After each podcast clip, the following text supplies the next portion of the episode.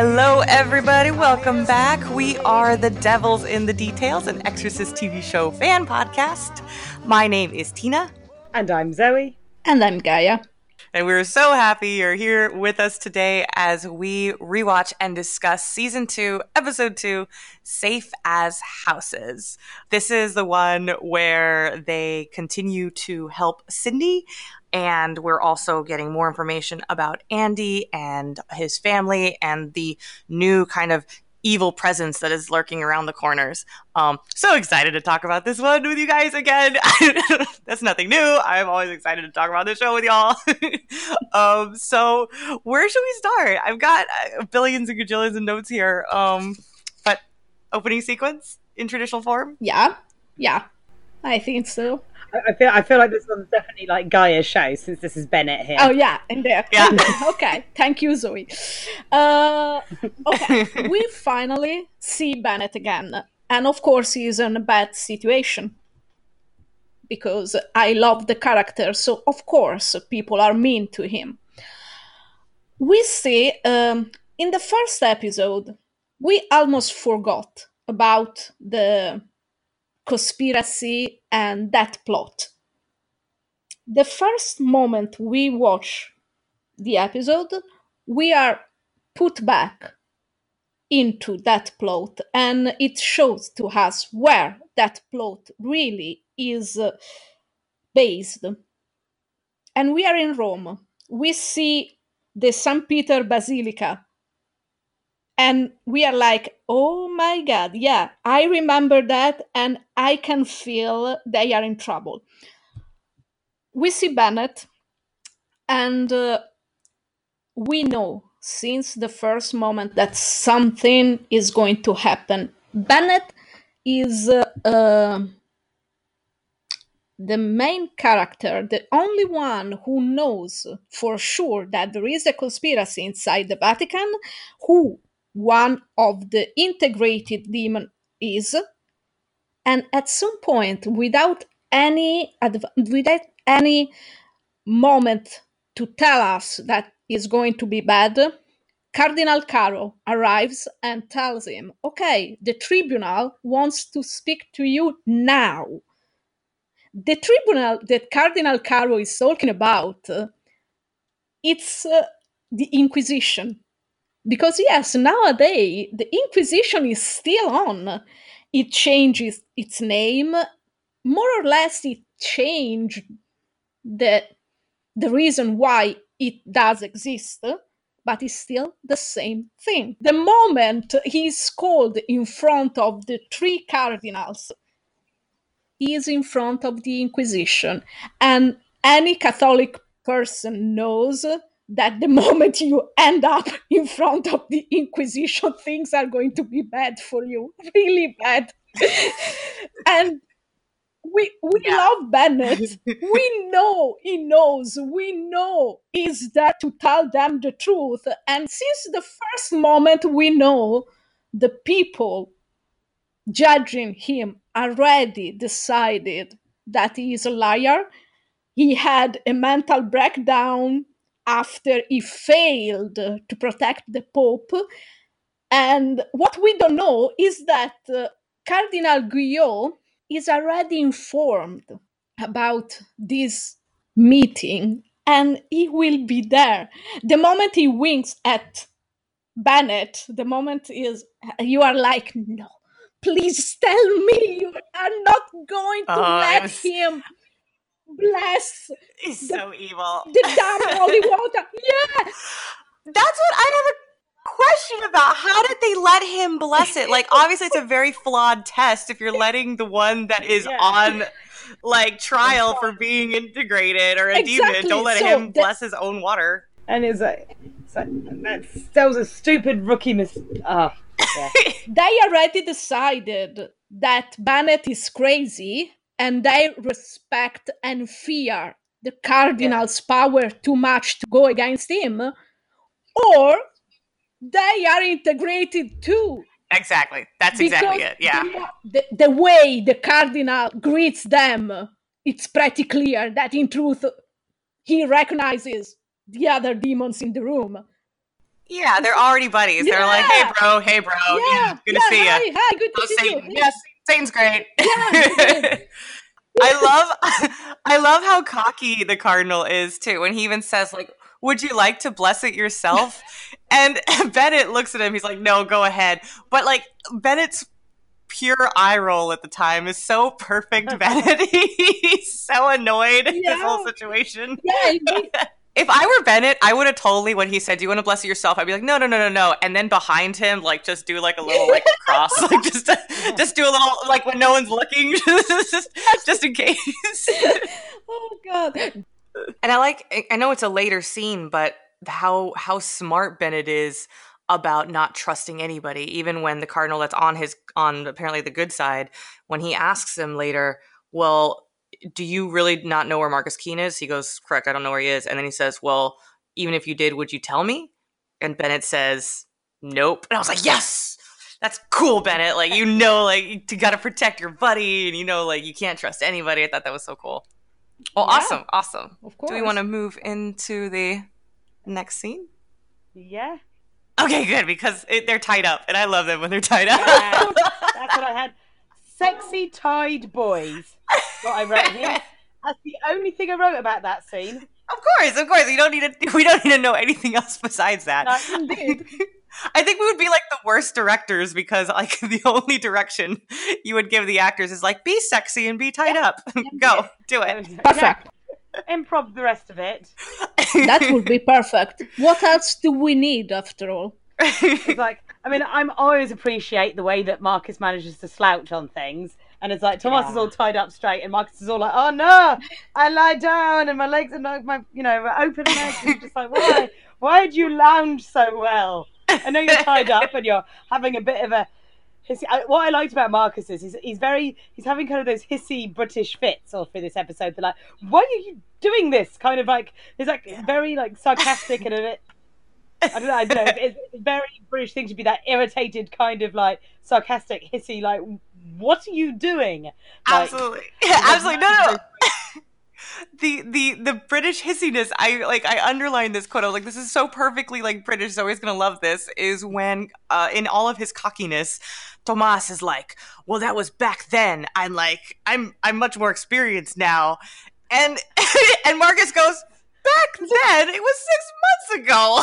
Yeah, it's, it's, so a blink, to be like, it's a blink of yeah. time. yeah. yeah, and I was like, oh. And that's exactly why I called this episode, What a Little Bitch. Yes, yes. Oh, I wanted to slap yeah. Tomas by the end of this. Tomas by the end yes. of this. I'm like, Tomas, you're going to get a slap. And this is not going to be the rolled up bad dog, you're being an idiot slap. This is going to be like, now you're just being a dick. Yeah. No. Oh, I've been doing this for six months. I certainly know more than you will ever know. Oh, I'm the chosen one. Oh, yeah. You are a good little prick. Yeah. Behave. There's so many times I just would be like, damn it, Tomas. Like, Zoe, shut up. You want, Zoe, you want to slap him only at the end of the episode? Because I want to okay. begin to slap him at the beginning and end after the closing titles. Yeah. I think by the end I was like, okay, right, rolling up these sleeves. Yeah. And we're, go- we're going in for a beatdown, boy. yeah. now, now it's not okay, yeah. During the episode it's like, this boy needs a slap. The end of the episode I'm like, you jigger what? Oh no, no, no, no, no. You wanna get in a fight with a Brit here? I will take you. I have to admit, this second episode was almost too too difficult to follow. But in the end, hmm. you see a path, above all in the plot line yeah. about yeah. Andy and his family. There is a path. Every time that Andy must fight some conflict, Grace is outside the door. Uh, that's exactly yes. what I wrote down. Like she that. is at every corner whenever he's in a dark moment. A, a, a, I'm like, oh my God, why did I put this together? Yeah, like, she's the one, like, always needling around when something bad's happening. Yeah. She even specifically has that, don't let her send me away, as in, like, if, if like, you know, if Rose sends for help, exactly. if someone comes in, and the family, she won't exist because she won't have a space to exist in. Yeah. So even from then, she's trying to protect herself Not like, oh, because you're thinking it's now you know what it is. Yeah. You're like, oh, she still does not want to be sent away from her home and from Andy because she's possessing him.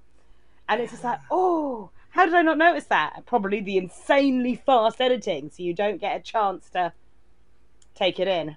Right. Oh, they did that so well. And the fact yeah. that they also made her like, made her presence made Andy feel even guiltier. Like everything that. Yeah. That she stands for, you know, this love, but it's the dark part of love where love can make you feel so ashamed. And that's what he is constantly feeling. He's ashamed that he's going through all these things uh, with his family. And he, he tells her that too. He's like, I'm, he even says like, I'm so sorry you had to hear that. And it's just uh, parroting, parroting all those dark thoughts that he has yeah, about himself, yeah. that I am a failure. I am a bad person. And that's yeah. where the demon really gets in. Yeah.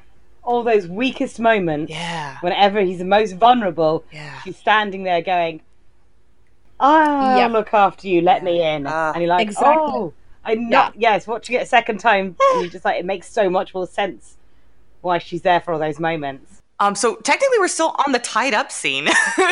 With... Yes, yeah, we kind of jumped to, because obviously the next scene is like, family do some bonding. Yeah. And yeah. then it's just like, because the next scene is literally like some... They're bonding about something. Someone comes in and goes, I've got some apples. Do you want to come and see the lamb? Yeah. Yay. I'm like, cool.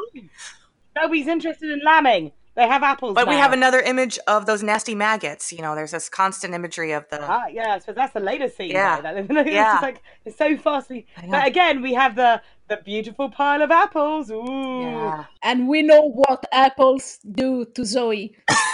Yes, chaos. Chaos. And they rolled, they rolled. Chaos spread for us. And it was the apples. I just am waiting for the time when they're going to choose a different fruit. Apples are constantly used so many times in imagery just because it has like that biblical connection, you know, the red, their color red. I'm just waiting yeah. for the one day like someone's like has just like a kiwi. No! No, not the kiwi. Oh, evil papaya. Ooh, papayas.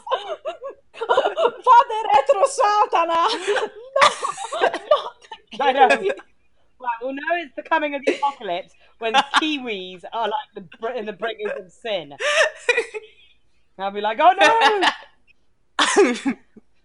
On that note, absolutely normal thing. Totally normal thing. There's nothing normal about that whole situation. Let's be honest. No, no, I own pears and peaches and plums. I totally agree with Zoe. Uh, yeah, give them to me very hard, very yeah. crunchy, Fun, and crunchy. And very bitter. Uh, oh, bitter, yes. Oh, bit bitter fruit. Oh, yeah, firm, oh, no. hard, bitter. A bit like the way I like my asses, I suppose. Like, he's got a nice bum. He's firm, hard, and bitter. Oh, he's Marcus. Firm, exactly. hard, and bitter. Yes. I like my fruit like I like my Marcus Keene. That's it. Yeah, I I will copy that. There we go. I will totally and copy that. And that's why they keep using like apples because they're firm, hard, and the good ones are a bit bitter. And at the moment in this episode, Tomas is a smelly banana. Yeah, that's what he is. Yeah, yeah we'll go yeah. with that. Yeah, we'll go with this. This is we'll go with that. Perfect. And again, on that note. Bring, bringing it back. I'm overheated. Yeah, that's no, my excuse. You, too hot in England. You get a pass. It's like the hottest in, what, thirty years? Dude, I totally understand. So Andy and the family. I, I, I would love to talk about that because I just, I don't understand it. Why Caleb throws Verity under the bus like that and says that she made him go out there and left him alone. I don't get it. But it... It wasn't. It wasn't Verity. It was the demon or the ghost witch that led him away. Is that what it was? It wasn't Verity. Yeah, it wasn't Verity. That's why she's all like, "You don't believe me." Exactly. The the the demon doesn't need to have a human representation with Caleb because Caleb cannot see him. So it was just his voice. Uh, oh, so Caleb me. wasn't just trying yeah. to be mean. He was. He actually legitimately thought. No, no, no, no! It was through the words by the demon. Exactly. How do you not get that? Oh my god, this is like, this is this season centipede to butterflies. How dare Verity be so mean? Like, what bad thing. It was the no, demon. no, I was bad at. I was mad at Caleb. I was mad. Like, why would he lie like that? Like, she, he knows that. that, that oh, he is not lying at all. No, because he's full boy. He's yeah. not lying. Oh, I feel dumb. I'm gonna drink my coffee. That's all right. And I have no excuse. Remember, I have no excuse. It's perfectly air conditioned here in Florida. It's like sixty-nine degrees in this in this apartment. I've got my coffee. I, I'll I'll chalk it up to me just being a little hungover. Yeah, we'll we'll go with that. Our adult brains. But... Well then, okay. Well then, explain this. Yeah. Why is the lamb all messed up? Like, I know demons are influencing it and everything, but why choose to make it all scary looking? Because I'm pretty sure there'll be something more biblical exactly. reference in it, but for someone who doesn't know biblical texts and anything like that, so I can only analyze it from like a filmy point of view, or a well I just assume it's more of rot and carnage. And obviously the the death the birth of mutated animals is normally a sign of oncoming evil. It's kind of as, as a trope in True. things. So like like in a lot of things, if you get like deformed like babies for adults, like children and stuff, you're like, wow, there's got to be a demon or something yeah. unnatural, because it, it can it turns nature. And when things are decaying in nature, birth, which is meant to be such a powerful like symbolism for life and new beginnings yeah. and stuff, when a birth goes wrong, it means that something evil is being brought forth. There's oh. new beginnings, or there's tragic endings are about to come into it. But I only know it from like it being used as a horror trope, rather than I'm pretty sure Guy will be like, there's an actual. no, that's brilliant. Yeah, that's really trope. brilliant. Thank you. In the Catholic iconography, lambs are uh, something very, very, very dear to the common knowledge, because the lamb represents the both nature of Christ. Suffering, because he is going to be sacrificed for the common good, and also victorious, because the lamb will become the, the goat, and the goat is the most powerful animal in, in the desert, where the Catholic religion was born. So uh, actually, to have something that represents Uh, innocence and purity, to be born so mutated, so twisted, it means that the demons in that moment are stronger than anything else. They are controlling not only the family, but also the land itself. The devil, the evil in the island, is so ancient that it corrupted the land, and when something is rotting in the land, everything is going to rot with it. Everything will be corrupted and destroyed. So uh, I don't know if you noticed, but there is a little moment before the lamb was born when the camera uh, frames the the little feet of the of the sheep. Oh yeah, yeah, I saw that. And and and that's. Uh, uh, it's a very clear re- uh, reminding for people about the caprine foot that is one of the signs of Satan itself. Oh, that's right. Yeah. That's right. That it's it's, it's such a common image, and it completely exactly. escaped me that they did that purposefully to sh- to ah. Oh. So I literally, the I think the only thing we haven't covered is literally the ending with Shelby turns up with the lamb, and there's blood yeah. on the door. Yeah. Yes. Uh, and uh, yeah, yes, yeah, you I, didn't yeah. understand that it wasn't Verity, and then we all judged yeah. you for a bit. yeah. But yeah. I felt I felt very judged. I saw gavels. I saw the jury. I saw like everybody in court just judging me. It was it was yeah. a really good feeling. yeah. Uh, we are sorry, but we are sorry, but we were really judging you. Yeah. That, in that no, way, right, rightfully so. You're you're totally justified in doing we, that. We really, we really were doing that. I already told you yesterday, before the internet kicked us out, that I am bitchy about this episode. Oh. And well, go for it. What? And I'm having people trying to tell me how Tomas is a sweetheart in this episode, and I am oh, like, no, I am mad at him in this episode. did we watch the same episode? Do, yeah. Do I have a fake one? Because really, if you are telling me that is a sweetheart in this episode, you really need to be checked by some by a very good professional. Yeah. Because he's a little bit... He's an idiot, and he's he acts like a prick in this. And I'm just like... Yes. He it totally is. No, he's an arrogant asshole. Yes. He basically thinks he knows everything yes. after just a few months but, of uh, training, just yes. because he's got a special gift. And come on, this is the second time Marcus is trying to open up and to tell him something about his past after he was a bitch about Marcus keeping secrets about his past. He, this is the second yeah. time he's trying to make him understand that to be an exorcist is a life of sacrifice. And what does he do? You hate it. You hate it that he chose me and not you. And, yeah. and like, then no. moment, moment of silence. And then the Italian in me started to curse like a sailor. And if there is something... If there is something that we Italian can do is to curse like sailors.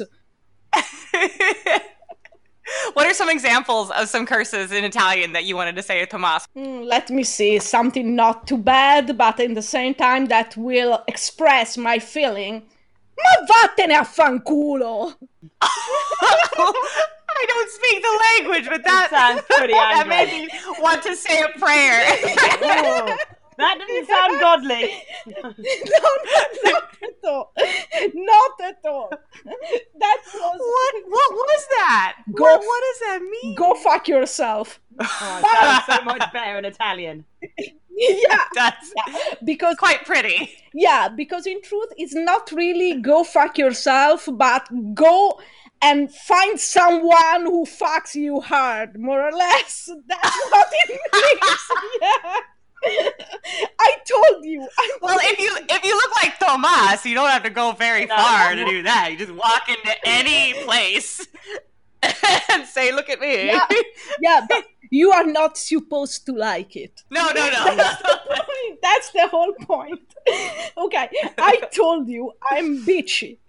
I really go. Yes, yes, yes. Well, do we want to talk about? Well, because I, I know we want to talk about uh, Tomas being an absolute asshole, but we still have a very important scene okay. that we have to discuss with the lamb's blood. Okay, yeah. With Shelby. Yeah. We're because I, I remember we were we were talking about how he put it on the on the um on the doorway, but there's some sort of like religious connotations behind that yes. and the and the and the history behind that, that and related to like, you know, the the oh Moses and The, and they're putting lamb's blood on the door, so when the spirit comes along and steals the children, it goes, aha, exactly. lamb's blood, you will be protected from the thing that's going to come along and go, yum, yum, yum, I eat your children. So, yeah, that, that, yeah. That's, that's, that's where I remember that story from. Exactly. That great that's the story. Probably that's Muller the story begin- there, but yeah. Th- that's the beginning of the Easter Passover. Tradition. Is that Passover? When the thing flies over Passover, yeah. the children? Yeah. It, when the angel of death passes over, exactly, yeah. exactly. That's that's the, the origin of the Easter tradition for both the Hebrew, Hebrew, and for the Catholic people. So yeah, uh, it's uh, it, it's a very specific thing to do because we have to realize something. Uh, we are talking um, when Moses did the blood thing over the doors of the Jewish families who were still slaves in Egypt. Uh, we are talking about a time in which to have a lamb, it was like to have a treasure. It was like to have gold. Only the wealthiest people could afford a lamb because we have to, yeah, we have to realize that we are talking about a desertic region in inside Egypt. So uh, it wasn't like they were slaves. It wasn't like they were allowed to have a lot of money to live with. So to have a lamb, to be a shepherd, was a very wealthy profession. So only the wealthiest in the in the tribes could afford to have a land. To sacrifice this land was uh, their they it was the proof of how much they trusted God. Because when God, when the angel of God came to Moses and told him, sacrifice the lambs, and we have to realize that with the Catholic tradition, the lamb will be the, the symbol of Christ. So basically, God is telling them, sacrifice this lamb that for now is just an animal, but with time it will become my son, and I will provide for you. If you trust me and you sacrifice what is your most beloved possession, I will provide for you. I will take you out of your slavery. I will bring you back home. Because the whole point... That's so interesting. The whole point of the Easter tradition is that it represents the moment the Jewish people were freed from the slavery in Egypt and brought back to Israel. That was the promised mm-hmm. land. So in simply taking this small animal and sacrifices it to God, the, the promise of God to provide for his people, to protect his people, is completed. Wow. So that that's part of the covenant, right? Yeah. That that that that, that exactly. promise that they that he makes with them. That's amazing. Exactly. That's so interesting. It brings to mind, like, because I'm going like, so the and most uh, prized possession at that time for the for these people were were these were these lambs. I'm like I'm trying to think of like what's the equivalent of that for these days. Like, what if God were to come down and say, like, the only way you can protect your home right now from this angel of death that I'm going to send over in, oh, in the twenty-first century is if you sacrifice your prized possession. Like, is that so? Like our iPhones or like what do like we don't have lambs something anymore. That we, 'cause the, lambs would have been like because that's the livestock. That'd be livelihood. That would yeah. have been something that would have. Having a flock of sheep would have had given you food, would have given you something to sell, would have given you wool. I mean, exactly. that basically means we would have to, I don't know, quit our jobs. Yeah. Is yeah, it? It's like exactly. it's a physical representation of like you would have to sacrifice Ooh. your ability yeah. to work. Yeah. Or give up internet. Oh, no. No. Uh, yeah. No, no more oh, internet. Okay, yeah, the internet. Yeah, I was like, but, I was like what, what, what's happening? Oh, no. Yeah. yeah. No, no more fanfic. Yeah. I can't read any more fanfic. Oh, no. I can't watch any of my fan no, art. No, no, I can't interact. No, okay. No, that, no. That would. No, I'm never no, giving no, up that, internet. No, indeed. I agree. Bring on, bring on the angel of no, death. No, no, no. Yeah, okay. Like, well, I'm gonna know, on time. Yeah, yeah, yeah. You know what? No, okay. Angel of death, take me. I won't sacrifice my internet. I can die. Okay. Bye. Yeah. I I wanted to keep it for the writing room, but I think I will say this now. Uh, in the Bible, there is uh, um, that is full of symbologies, like I already said a lot of times, like the horses, like the lambs. Uh, the lambs can be Christ, both uh, victorious and uh, defeated in the moment before he resurrects after he was crucified. So suffering and defeated and weak and scared, asking for his father. But, but what represents heaven and the way to enter heaven and to see Christ resurrected and victorious, the moment that will announce heaven on earth, God coming back to judge everyone and to bring the rightful to heaven, is a combination of the lamb and the lion. And who is the lion in this show? Oh, yeah, yeah. So, Bennett, no, no. Marcus, I got, I got, I got. I was talking about Bennett. I was secretly talking about yeah. Bennett. Yeah. So. Yeah, Marcus is that's his that's his name. That's his name. Exactly. Exactly. Oh, lion. In truth, we already know something more in this episode, uh, and because we now know this little detail, I think we can be even bitchier about Tomas' reaction during the whole episode. So I think we're just all just we need to just start yeah, talking about yeah, Tomas yeah, because okay. we have yet to, yeah. to analyze any of their scenes yeah, yeah. Um, on air. Yeah.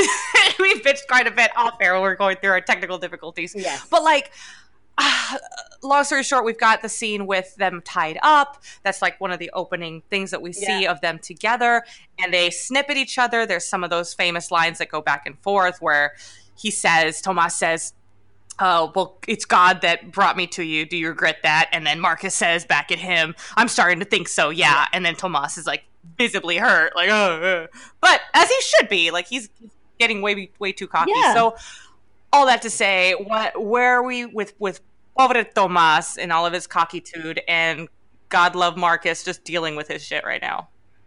He's got an immature brat as a tag along. He's like, I've been doing this for six months. I could totally do it better than you now. And it's like, dude, age comes wisdom.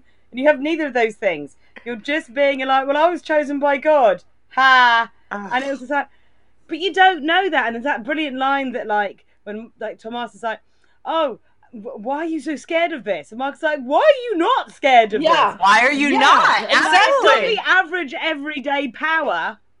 And we all know that the demons are hell-bent on getting Marcus. They seem to be after Marcus. They don't seem to be worried about Tomas.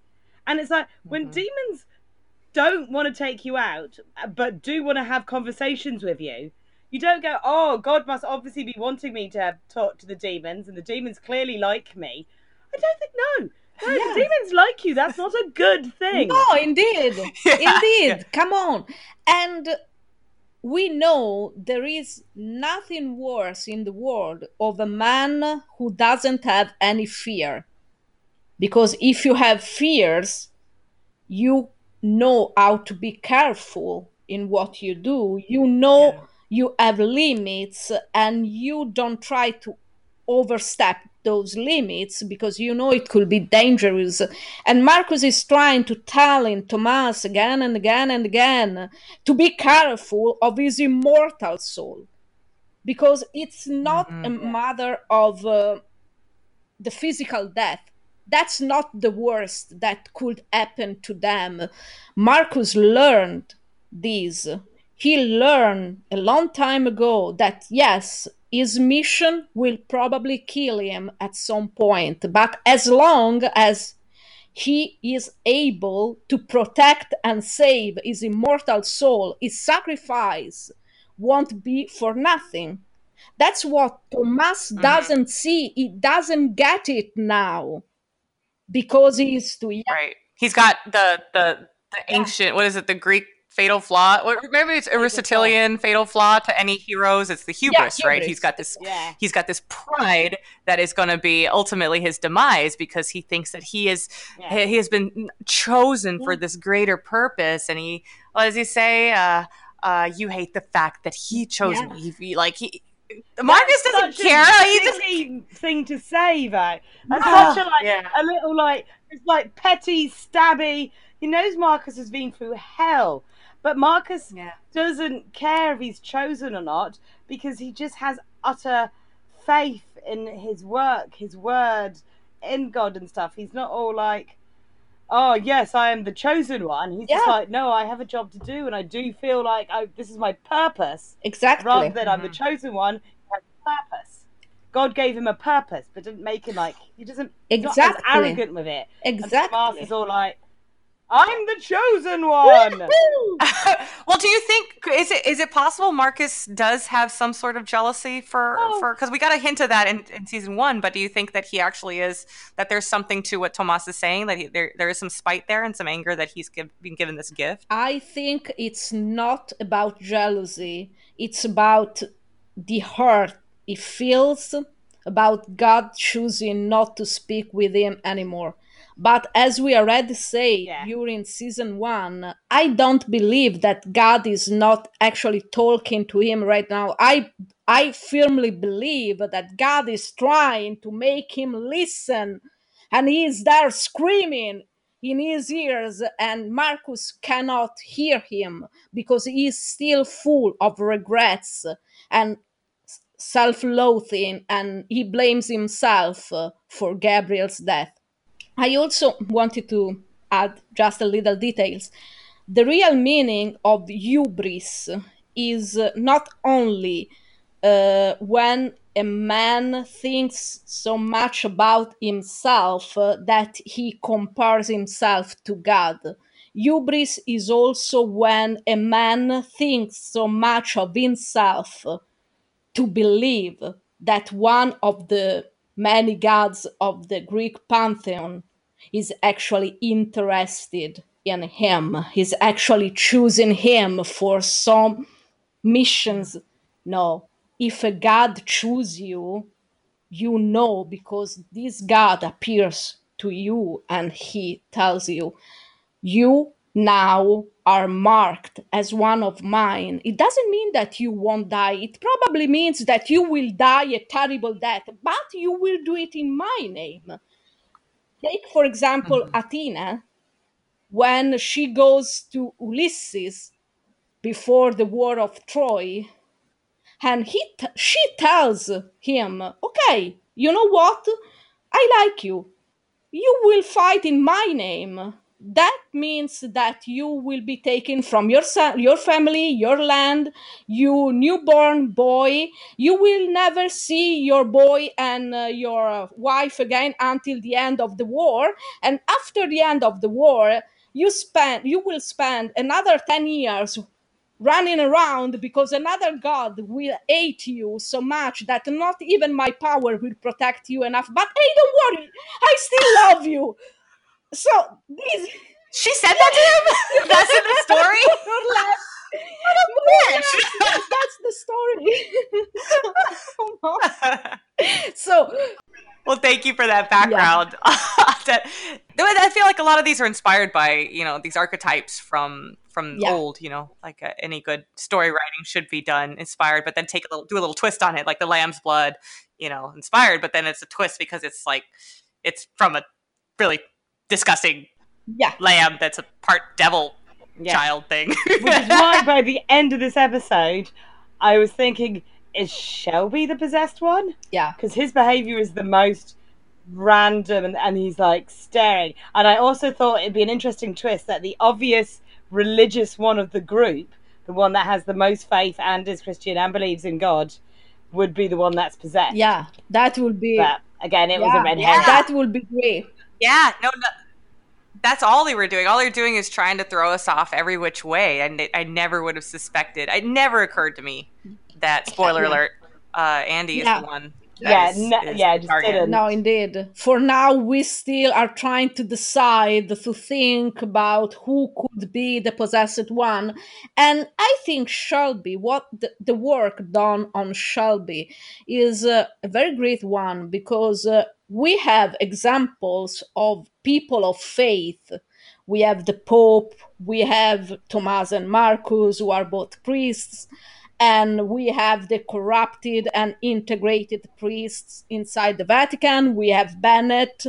But this this boy, this young man who is not a man yet, uh, we see, he sees religion as an anchor, something to grasp, yeah. something that helped him to understand, to try to understand why his mother used drugs during her pregnancies, why he was forced to suffer for her decisions, and why he's all alone in the world. He needs answers. He needs a friend.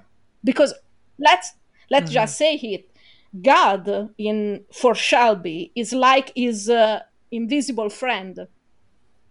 This friend that every child has in his childhood. And uh, for Shelby is God, but Shelby's religion is very, almost primitive. It doesn't have a base. It's not based on uh, studies or even on someone leading him on the path of the believers. He did everything alone. So when he realizes that there is something deeply wrong that is threatening his family, he, fa- he tries to find the answer of how to help his family inside the Bible, but because he doesn't know how to read the Bible, that is one of the most complicated books ever written in history, so mm. he takes the words literally, and he used the blood mm. to to cover the front door, because the Bible says that. But right now, nowadays, right. Uh, we know what the meaning is. It's the thought of believing in God and trusting Him so much that will lead us to put all our trust in Him. We don't need to literally kill a lamb and right. use its blood on our doors. So it's... Yeah, it's, yeah. Shelby is the purest believer in the show. Yeah, I, that's so cool. I, the, the, the, the light you're shedding on Shelby's character is so interesting, because I'm thinking back to how Verity also is written to kind of reflect the opposite of what religion can do. So somebody can find this anchor like Shelby in it, and, and this the, find your faith and find it as something that is this comfort in this time of need. And then you've got the opposite, where it's used in religion and faith has been used to hurt and and to shame. Um, and the, just put them literally as side by side as siblings in a household. It's yeah, brilliant. It really is, because every single one of the ch- of those children has an history already. They are so young, and yet they have very tragic histories.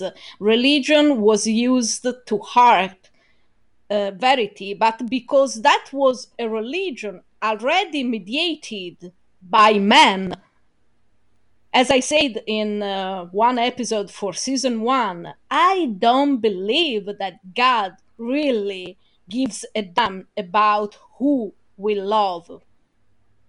God won't, God won't judge Agreed. us because we are gay, bi, or whatever we are. But those men who did what Shelby did, took the Bible, read it like they think God would like for them to read it, and then use this twisted and fake version of religion to hurt her because of her sexuality. But really, are we really, mm-hmm. we are in two thousand eighteen, are we really believing that God mm. will judge us because we love, when is God himself, if we believe, who gave us the capacity of love? Right. And and unfortunately, there are still people in this world in twenty eighteen that that do believe that there is a God out there or being out there that is instructing us to hate based off of these. Yeah, but, but what? These these these ways that we love each other. Like, that shouldn't be. Yeah. That. But when man, when man mediates religion, you can be sure terrible things will happen. Right. We're we're like the we're, we're like the story that Marcus told, where all of us are just trying to reach the elephant. We're we're not really feeling much. Maybe we can kind of see a little bit with the toe. People get that through the Bible or the Torah. They kind of, but when you can see like the whole damn elephant, like that's exactly. when I think you've hit nirvana. Exactly. I, I'm never gonna get there. I'll tell you that. But I'll try, but I think there's very exactly. few and far between people that have lived that have, that can actually attest to the fact that they yeah. they can see God for the message that He really is. And, um, we've got into a very philosophical moment of our podcast, as is sometimes uh, we are wont to do. Um, but shall I? We also go back to, because I really also want to yeah. talk about Tomas and Cindy on the floor uh, regarding when he gets brought back in, and the de- demon's like, "Come and come and come and, and let me in." And yeah. then he goes white with his yeah, eyes. Yeah, I just talk about the whiteness of his eyes. I think that was like such a cool effect that they did on him. Yeah. It wasn't like he had black eyes or or like there was this whole like ooh like goofy eyes and gold. It was just like this very subtle trans size. Uh, trans size. Yes, yes, trans size. So I guess that's all to say. What are your thoughts on his eyes and the way that he and Cindy connected, or the demon connected in that wow. in that scene? It's like, I mean, I get that his connection meant that he learned the song, that did help, but at the same time, he's getting in too deep too quickly. He's yeah. like, it takes literally nothing for him to be like, Demon's like, listen to me. Marcus is like, don't listen. And he's like, okay, I'm listening now. And you're like, dude, dude, maybe take a breath. Maybe think about going into this magical journey. I mean, but I mean, I like the effects. Like, from an effect and a storytelling, it's all very, like, good and very gripping. I just think that he's a little bit too eager to go, yeah, totally, I can fight demons on the inside with, like, maybe at some point you can, but maybe you need a little bit more spiritual training and a little bit ability to recognize when demons going, ha ha, come and join me, or to be able to do it in when you can force your way in and demons going, oh shit, you've got in. You know. But I love it how he's the, the demon is so good at trying to divide them. He's even like, yeah. don't look at him, because he looks to Marcus for hope, and Marcus he's just like, looks oh. at him like, like don't do it, don't bloody do it. He's just yeah. like, I will do it. And he goes, and he goes into his weird trance eyes mode. Yeah. Um, but I love it, and I love how that, like, once he's into that dreamscape again, there's that visual of the confessional booth, because, God, it's from a writing standpoint, like, of course you have to have a dreamscape of a confessional that has them. I mean, my vision of Tomas in a confessional involves a little bit uh, other than a demon being in there with him, but that's for another day. But I thought that was cool, like, even the way that they framed that shot where he's looking through the old school divider between the confessor yeah. and the listener, the priest, and you see the demon look at him and does that cool, like, grittiness of her face, and it's yeah. just, like, disintegrates, and she still is able to say that one word of, like, oh, he's afraid of what you can do, and just plants that seed again of of division. I did like a lot of the effects on the demon's eyes, like that whole blown out pupil kind of look. Like, there was like, they were just so big and empty, but at the same time they were just like black holes that you could almost fall into, and she's just yeah. like, I know everything, because my entire eye is just dark pupil now.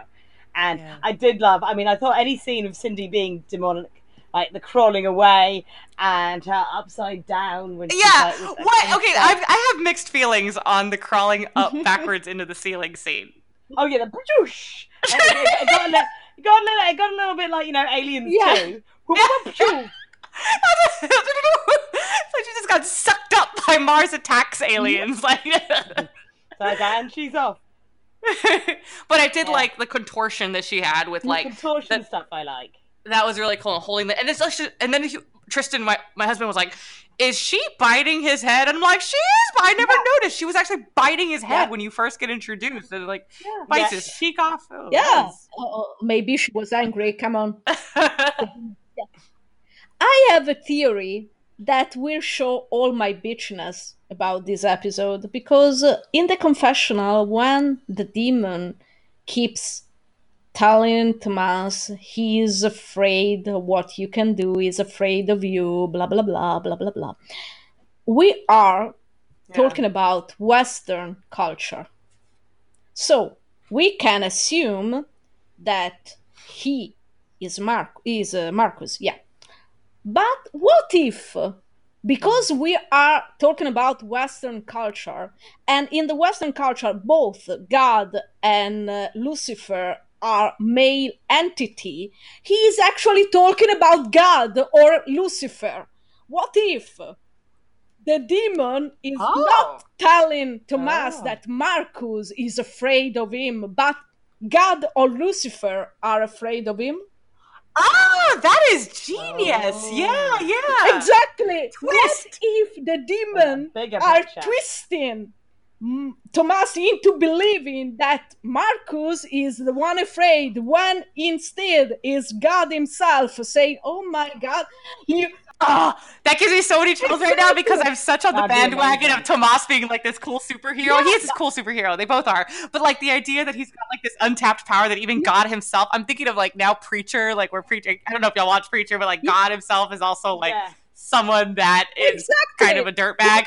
God is there and, uh, saying, uh, oops, uh, oops, perhaps I gave him too much power all all of a sudden, and now yeah. I don't know what to do with this man, thinking he's acting in my name when I... Uh, uh, ooh, I need help. Hey, hey, Marcus, Marcus, can you tell your friend yeah. that I'm actually scared that I made a mistake with him, please? That's brilliant. I love that twist, the story writing potential now of like yeah. having having somebody that powerful to be afraid of who's just a regular human. I love those stories because then they have to like overthrow the power at the end because maybe he's the one that's corrupt.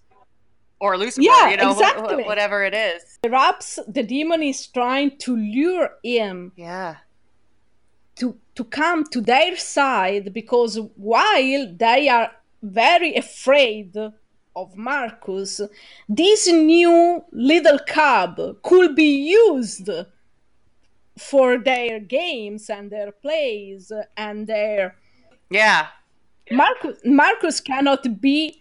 corrupted. Marcus was offered times and times again to become one of them, and he always refused.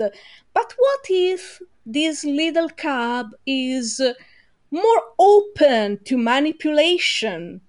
Well, they're they're banking on that. That's I think they're, that's yeah, what they're going for. Like, all right, we can get this guy. He thinks he's special. He believes.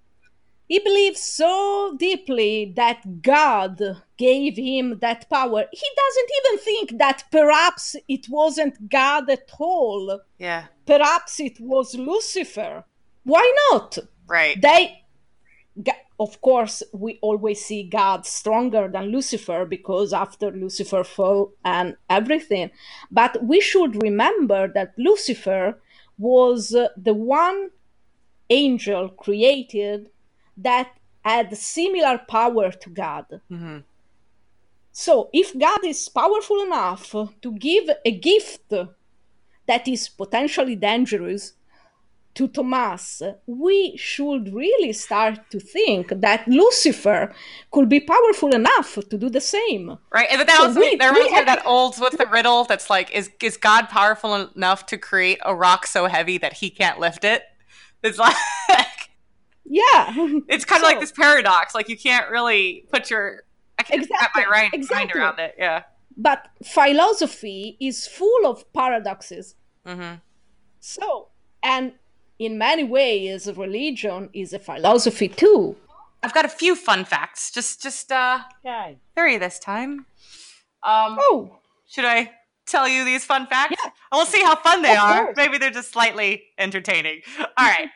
Today's slightly entertaining fun facts are, um, so the song that we hear in the pickup truck at the end with Marcus and Tomas. So do me walking. Yeah, well, no, no, not that one. So there's that one, but this one is where he just turns on their. Oh, they changed it. Now we need a different song. Yeah, and so they he uh, Marcus pops in a tape where he puts on the radio, and you hear this song, and I was like, what is that? So I looked it up. It's called "Too Late for Tears" by Geronimo and the Apaches, which I don't know if you've heard of them, but I've never heard of them. No. Um, but so you may you may have because it, it comes from the genre of Northern Soul, which once again is uh, that genre that Ben Daniels introduced the music directors to. And he was the one that pushed that genre, which is what I'm assuming is the reason why they chose this song. Because, again, yeah. I don't know much of Northern Soul. I've heard Soul. of a band called the Apaches, but I don't know blah, blah, the Apaches. The Apaches is a band I've heard of. Yeah. But maybe I just... But it's slightly more classic. Yeah. It's from, like, the sixties, yeah, I, I think. Know. I think it's, like, the fifties or sixties. Yeah. Yeah. Well, that's that was number one. Number two is, uh, okay. once again, awesome, awesome Isaiah, who gave me the information over Twitter about the so the island that they're on, um, the that Andy's family is on. It's it's fictional. Yeah. It's called Knockburn Island, but uh, they found out that the one that stood in for it, it's a real town. It's called Bainbridge Island, and the only reason. Uh, they were able to put, put this together is because you can kind of see sometimes like signage for Bainbridge Island. Like there's a pool table yeah. uh, scene where you'll see it. So I was just like, oh, that's cool. Like there's the real place. Um, because there's there's Vancouver, but then when you want some of the B-roll shots, the visual shots, you have to go to really cool like island feel. So I'm always interested in like all the behind the scenes little tidbits like that. Um, and the final one is a... Especially anywhere you can visit. I get a bit obsessed with anywhere I can go visit, going, why am I visiting this place? But I am going to have to put together like an Exorcist tour. Yeah! I go to the steps in Georgetown, yes, and then go visit this island. Right, and then Vancouver. Yeah, yeah. I did probably a month in Vancouver since everything I watch is set there. Yeah. Since, like, I'm, I'm back, you know, I'd have to go to every single X-Files filming spot. That's exactly what I was thinking. I, the only reason I know about Vancouver is because of X-Files. Well, they also filmed all of Stargate S G one there. Oh, okay. So I'd have oh, to do yeah. all of that, Stargate S G one. And then, obviously, Supernatural, Supernatural. Got, gets filmed there. Yeah. So I'm like, oh, fudge it. I'm going to have to go live in Vancouver for a year just so I can follow around whatever fandom I've fallen into. And I'm like... Oh, yeah. And obviously, now that I'm completely obsessed with the D C T V U and Legends of Tomorrow, right? Like, they're filming in Vancouver at the moment. And I'm like, oh, the Legends are in Vancouver again. You got to go. Yeah, got to go. I will get there one day. I will get to frigging Vancouver. And the final fun fact is it is a goof that apparently, again, because I looked at it and I was like, no, no, no. Maybe it was intentional. Maybe it's part of the plot. So, you know, when Andy goes to Rose at the end to do the full report of like, oh, man, like, this is what happened. It was actually just a, a school ritual, like where they were yeah. just like a hazing thing. And Rose goes, okay. And then she types up afterwards, no action needed. It was just a school ritual. Well, before he walks into that shot to tell her this whole explanation, she's already typing up that report that says this was yeah. actually just a school ritual reported by Andy. Like, it's just, it's, it's nothing to, to worry about. So I'm thinking, oh, when I first saw it, I was like, maybe it's because she already knew and she talked to one of the kids. But I think, I think it was just a, it was just a editing mistake. Yeah. Probably. I read too much into this show sometimes. And then, um, and then the fan shout out this week. Ba, ba, ba, I have the spelling. I'm trying to work on my British accent, so if it sounds good, Zoe, let me know. Is it, is it at all good? Is it? Do I sound more like um, someone really trying to do a, a British accent? It's it's a little bit like someone trying to do a British accent. Is that is that, that stereotypical kind of like you're trying to sound a bit posh, but also a little bit common, yeah. And it's like you're either common. Oh, you're a bit posh. I, it's kind of like... Or I'm just a dumb American. Oh, trying my best yes. to sound British and fancy. So this one, um, a shout out to... It's a fanfic writer who I also follow on Tumblr, but she goes by two... Or uh, they go by two different names. Um, on the, the fanfic that I've read is on Archive of Our Own, Margo underscore Kim, M A R G O underscore K I M. Write some really cool fanfic if you're into that. Um, all really well written. I love I love the way that the kind of twists and turns happen. Um, there's a lot of angst too. I love that. Um, and then on, if you want to follow the account on um, Tumblr, it's And Humans Loved Stories, which is um, there's a bit of Exorcist, but it's a comp, it's a blog compilation of a lot of different themes and and ideas. So just a shout out to to that particular writer, a fan of your work. Thank you for creating your work. Really appreciate it. And awesome. Uh, thank you for all the support and the love. Thank I couldn't you. do it without you all. Appreciate it. Thank you. Woo, we did it. Awesome. Yay. Yay.